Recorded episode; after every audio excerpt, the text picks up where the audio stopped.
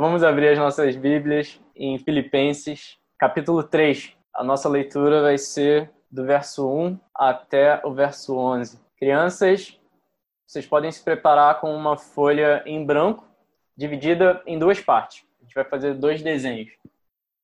Mas vamos à leitura de Filipenses 3, 1 a 11. Diz assim a palavra de Deus: Finalmente, meus irmãos, alegrem-se no Senhor. Escrever-lhes de novo as mesmas coisas não é cansativo para mim e é uma segurança para vocês. Cuidado com os cães. Cuidado com esses que praticam o mal. Cuidado com a falsa circuncisão. Pois nós é que somos a circuncisão. Nós que adoramos pelo Espírito de Deus, que nos gloriamos em Cristo Jesus e não temos confiança alguma na carne. Embora eu mesmo tivesse razões para ter tal confiança. Se alguém pensa que tem razões para confiar na carne, eu ainda mais. Circuncidado no oitavo dia de vida, pertencente ao povo de Israel, à tribo de Benjamim, verdadeiro hebreu, quanto à lei, fariseu, quanto ao zelo, perseguidor da igreja, quanto à justiça que há na lei, irrepreensível. Mas o que para mim era lucro, passei a considerar como perda por causa de Cristo. Mais do que isso, considero tudo como perda, comparado com a suprema grandeza do conhecimento de Cristo Jesus, meu Senhor, por quem perdi todas as coisas. Eu as considero como esterco para poder ganhar Cristo e ser encontrado nele, não tendo a minha própria justiça que procede da lei, mas a que vem mediante a fé em Cristo, a justiça que procede de Deus e se baseia na fé. Quero conhecer Cristo o poder da sua ressurreição e a participação em seus sofrimentos, tornando-me como ele em sua morte, para que de alguma forma, para de alguma forma alcançar a ressurreição dentre os mortos. Vamos orar. Senhor, te pedimos que nos maravilhe nos ensine mais uma vez sobre a tua obra, aquela obra que só o Senhor podia fazer. Instrui-nos nessa manhã, Pai. Amém. O resumo da fé cristã. O artigo pelo qual a igreja fica de pé ou cai. O sol que ilumina a santa igreja de Deus Assim, o reformador Martinho Lutero definiu a doutrina da justificação pela graça mediante a fé, que mais tarde viria a ser resumida por um antigo documento da Igreja, o Breve Catecismo de Westminster, da seguinte forma: A justificação é um ato da livre graça de Deus, no qual ele perdoou todos os nossos pecados e nos aceita como justos diante de si somente por causa da justiça de Cristo, a nós imputada e recebida só pela fé. Eis a doutrina da justificação pela graça mediante a fé.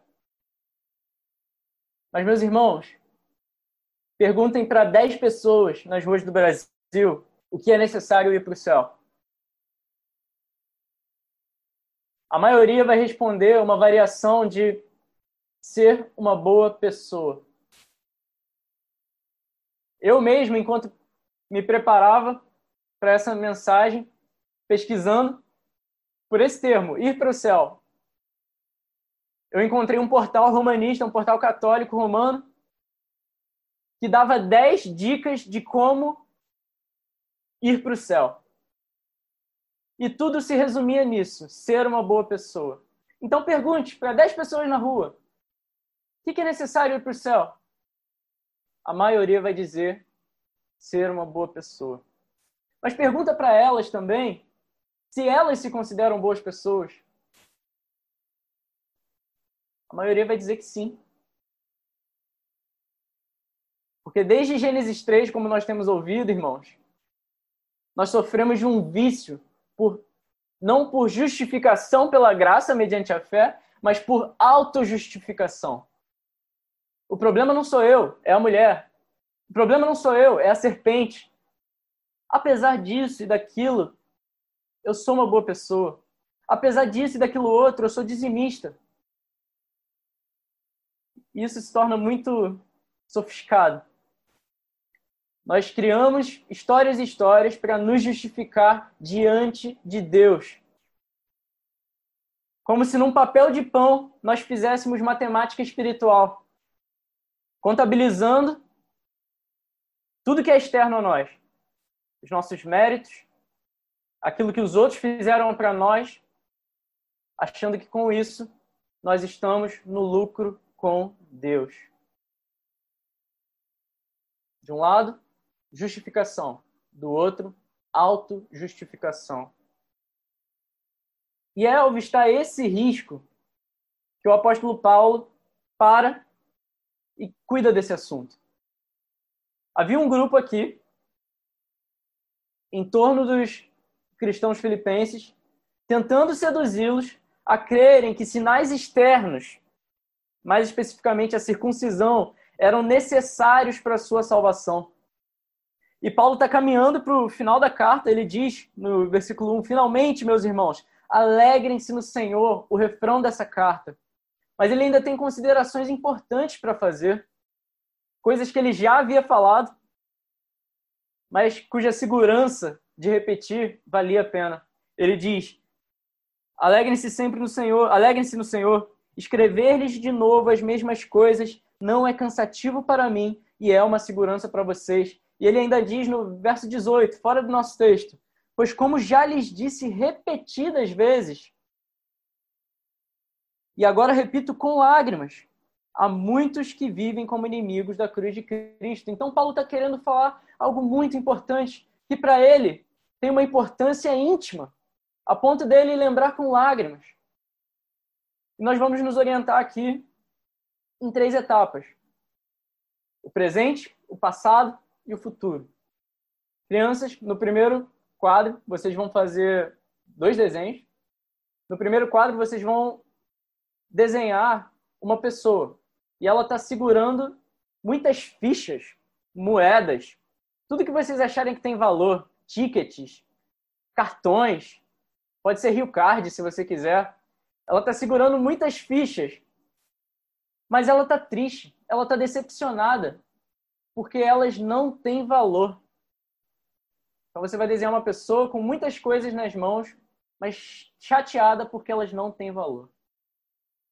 Meus irmãos, nós vamos começar vendo aqui o alerta de Paulo no presente. Ele diz: cuidado com os cães, cuidado com esses que praticam o mal.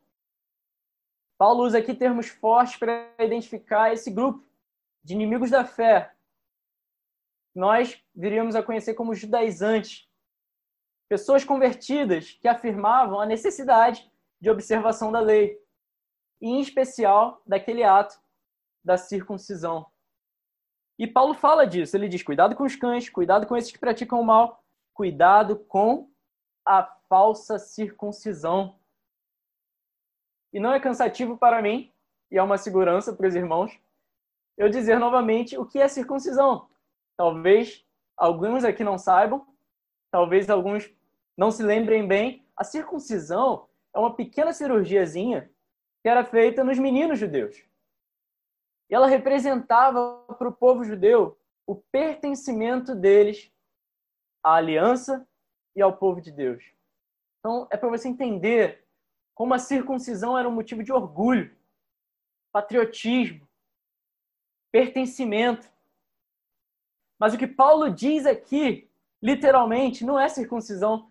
Se você olhar a nota de rodapé da sua Bíblia, o que Paulo está dizendo no original, literalmente, é mutilação.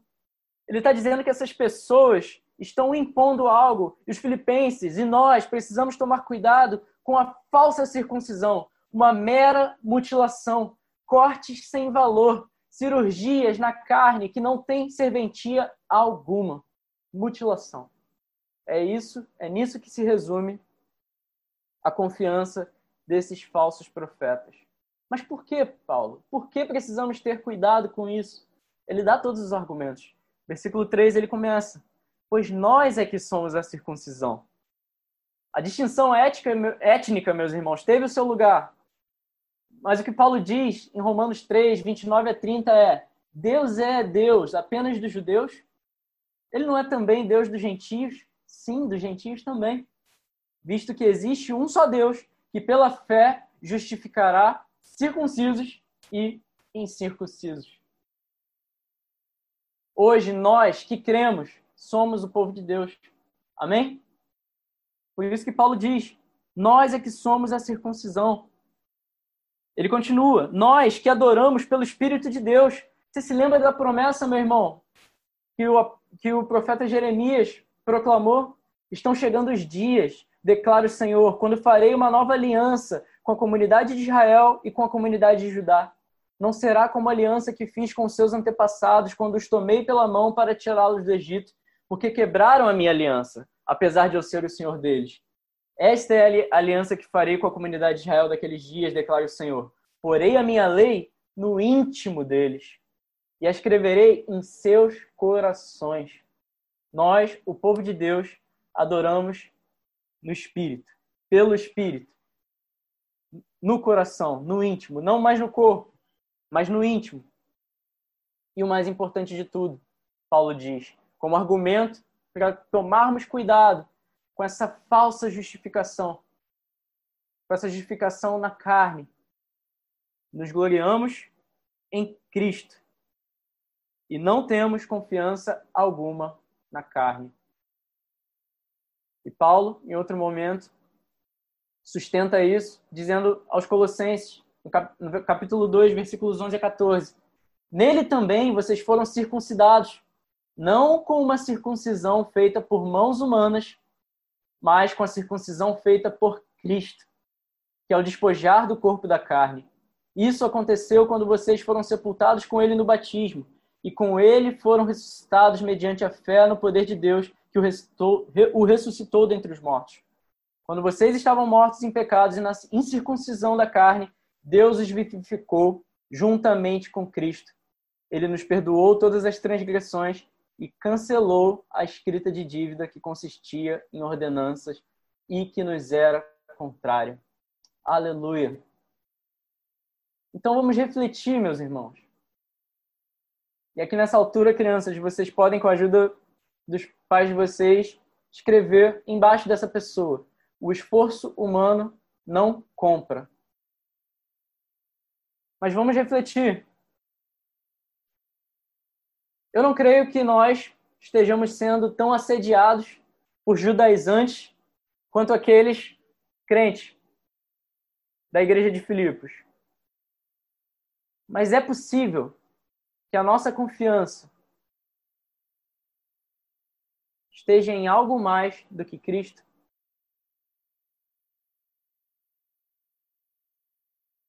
Talvez coisas boas, como viver uma vida reta, como viver uma vida justa, como participar de uma igreja séria.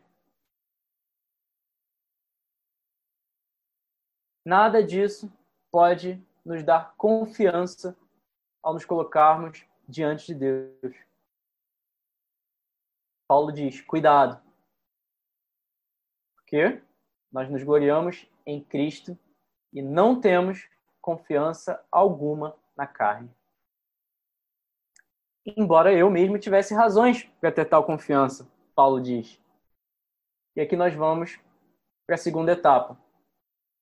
Nós vimos a primeira etapa, Paulo nos orienta a sermos alertas no presente. Na segunda etapa, dando seu testemunho, ele nos instrui a ficar de bem com o nosso passado. E aqui ele começa dizendo: embora eu mesmo tivesse razões para ter tal confiança. E aí você talvez se pergunte: Paulo endoidou? Como assim? Ele poderia, depois de falar tudo que, falou, que ele falou, ter razão para ter confiança na carne. Ele está usando um argumento retórico. Vamos ver que, que ele quer dizer. Ele quer dizer alguma coisa tipo assim: vocês continuam a achar que marcas externas significam algo para Deus? Deixa eu contar então a minha história. E ele começa.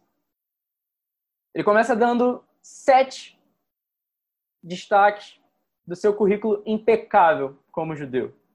Eu não vou poder destrinchar todos, mas eu queria destacar o primeiro: circuncidado no oitavo dia de vida. Do jeitinho que manda Gênesis 17. Talvez Paulo dissesse isso aqui aos filipenses pensando assim: vocês estão falando de se, de se circuncidar agora? Vocês se converteram? Eu fiz isso no oitavo dia de vida. E ele continua, pertencente ao povo de Israel, tribo de Benjamim, verdadeiro hebreu, quanto ao zelo perseguidor da igreja, respirava ameaças contra a igreja, quanto à justiça que há na lei, irrepreensível, ele era um fariseu. Ele mostra aqui aquele grande Saulo,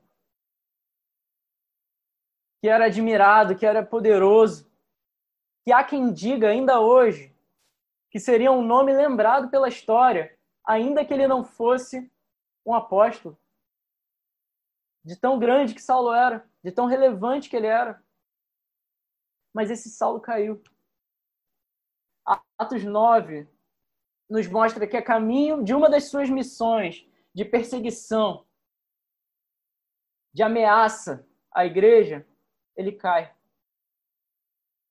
Jesus Cristo brilha e ele fica cego para o resto todo do mundo e para todas as suas conquistas. Ele então troca, meus irmãos, a vida egocêntrica que ele tinha por uma vida cristocêntrica.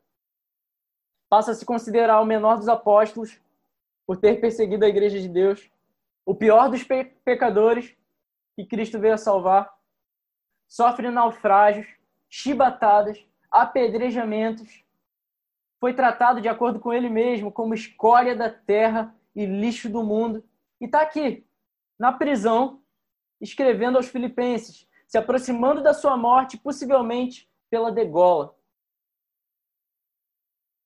Meus irmãos, o brilho do mundo passa.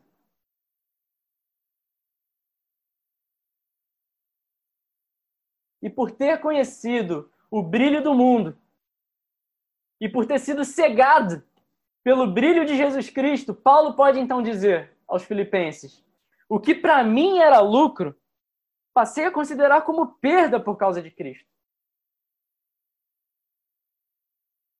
Tudo aquilo que eu pensava me deixar com saldo positivo, tudo aquilo, crianças, que ele agarrava nas suas mãos com força, pensando que ao chegar no dia final, ele ia poder mostrar para Deus: aqui, Deus, essas são as minhas boas obras. Eu fui bom. Tudo isso ele percebe que é perda. E mais, tudo que eu tinha eu considero esterco em relação ao que eu tenho hoje: Cristo.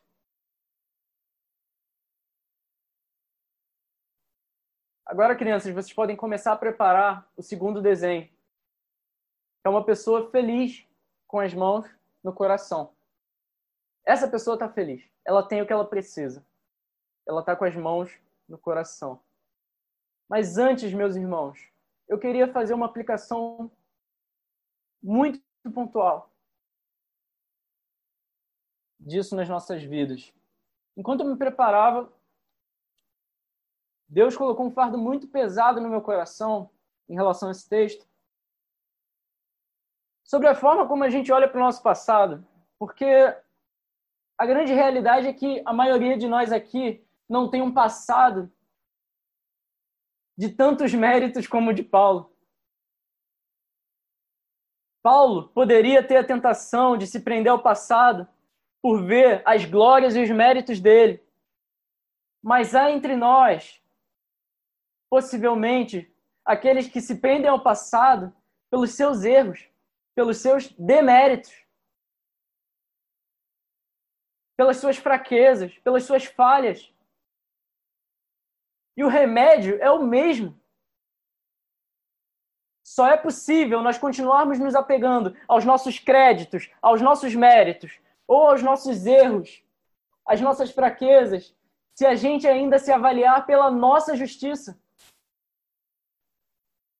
e não pela justiça de Cristo imputada a nós.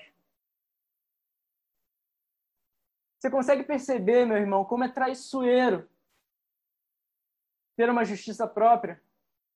Porque uma hora ela vai te dizer que você é o cara. Outra hora ela vai mostrar que você não é nada. Nós não devemos nos preocupar, em última instância, com o que os outros pensam, com o que nós pensamos, mas sim com o que Cristo pensa de nós. Amém? E ele continua. E ele, em seu testemunho, nos dá uma escolha a ser feita. Ele diz, final do versículo 8: Eu as considero como esterco para poder ganhar Cristo e ser encontrado nele, não tendo a minha própria justiça que procede da lei, mas a que vem mediante a fé em Cristo. Então é isso, irmãos.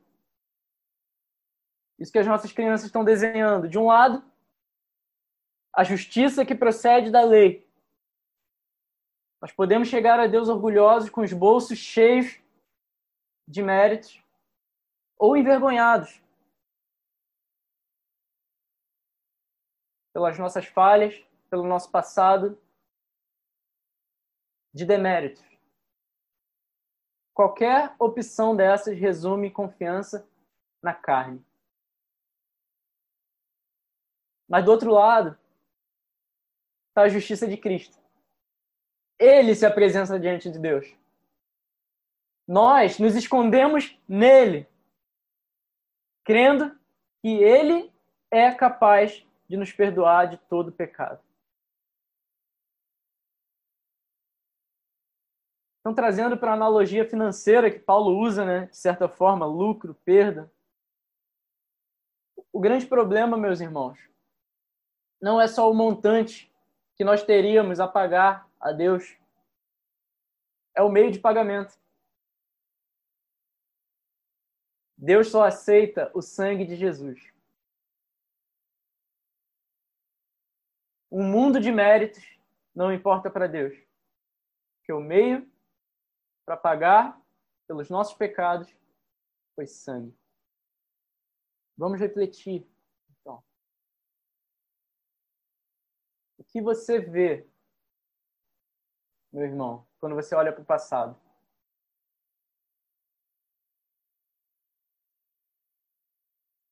Paulo nos orienta a estarmos alertas no presente com seu exemplo, ele nos mostra que precisamos ficar de bem com o passado. E eu te pergunto, o que, que você vê quando olha para o seu passado? Méritos? Deméritos? Que a palavra de Deus te mostra hoje é viva a justiça de Cristo e não a sua.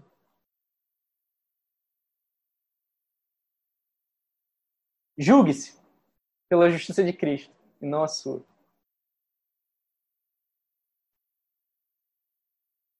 Eu pergunto também, e essa principalmente aos mais jovens, porque todo passado um dia foi presente. Então, irmãos, o que nós estamos construindo hoje é uma montanha, uma sacola de méritos para entregar diante do nosso Deus? Uma vida em busca de aceitação baseada em esforço, em sucesso, em retidão. Ou desde já, no presente, nós estamos construindo um passado para o nosso futuro, onde vamos ver também justiça de Cristo e não nossa.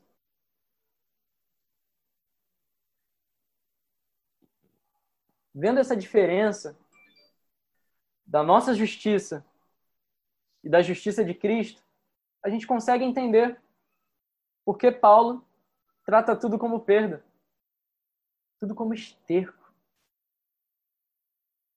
é precioso demais, meus irmãos. Quando entendemos que não é pelo nosso mérito, somos justificados pela graça somente mediante a fé. Então, crianças, vocês podem, por fim, colocar atrás dessa segunda pessoa, essa que está feliz com a mão em seu coração.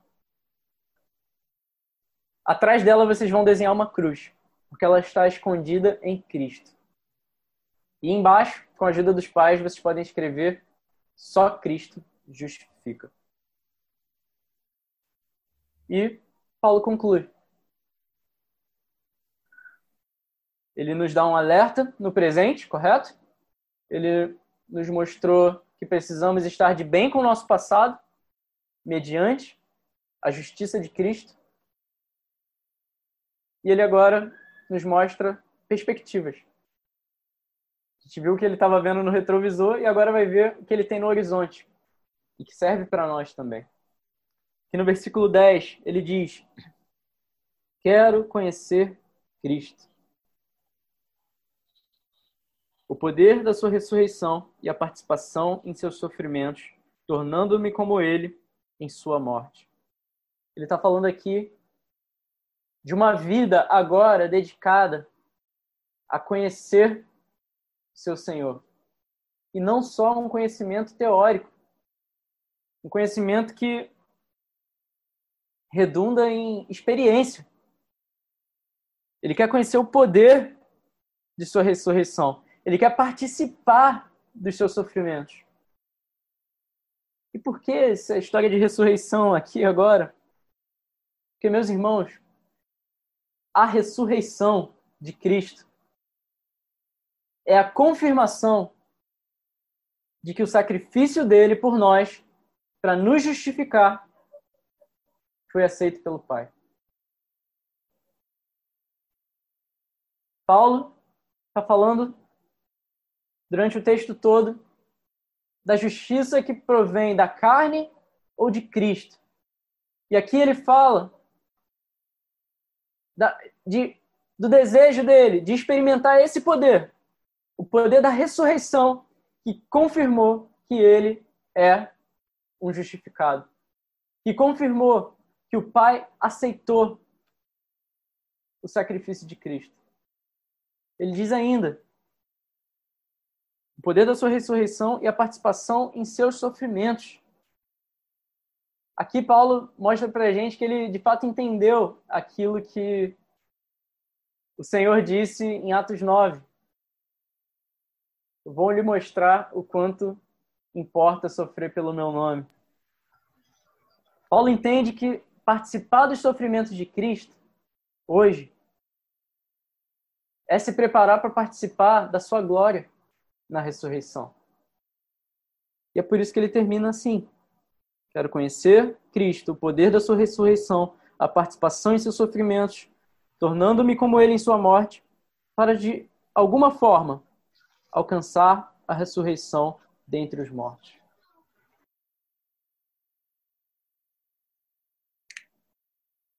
Você crê que Jesus, o justo, o único justo, morreu, ressuscitou. E abriu o único caminho para justificar pecadores?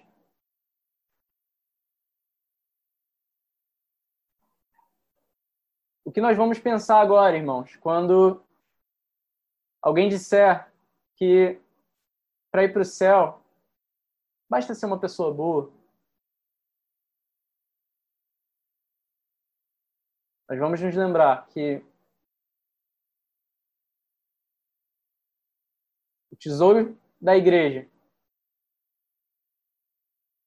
como Martim Lutero falou, o resumo da fé cristã é a doutrina da justificação pela fé mediante a justificação pela graça, perdão, mediante a fé. Amém? Vamos orar.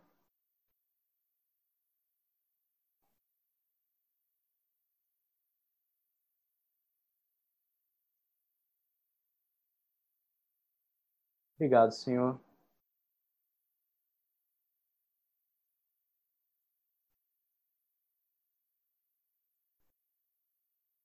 São muitas as nossas tentativas de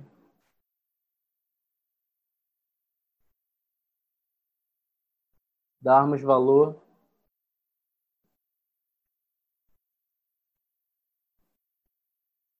à nossa retidão, ao nosso desempenho.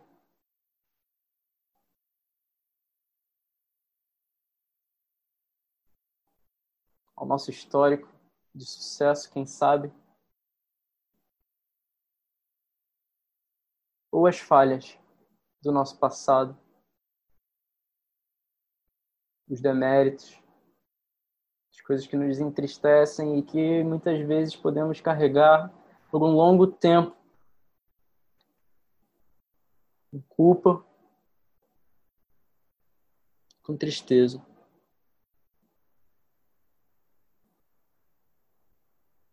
Mas, Pai, o que nós pedimos hoje, Senhor,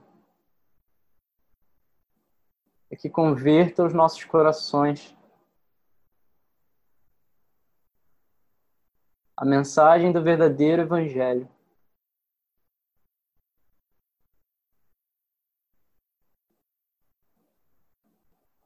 Que não é baseada na justiça da lei, na justiça do homem, em como eu me vejo, mas no que Cristo me torna por sua morte e ressurreição.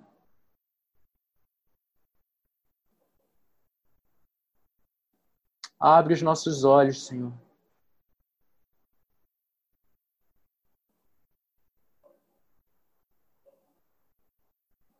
Para que então nós possamos viver essa perspectiva até o fim das nossas vidas, buscando te conhecer, buscando viver, experimentar o poder dessa ressurreição e participando dos seus sofrimentos à espera da nossa ressurreição. Louvamos o teu nome, Pai. Em nome do nosso Senhor Jesus Cristo. Amém.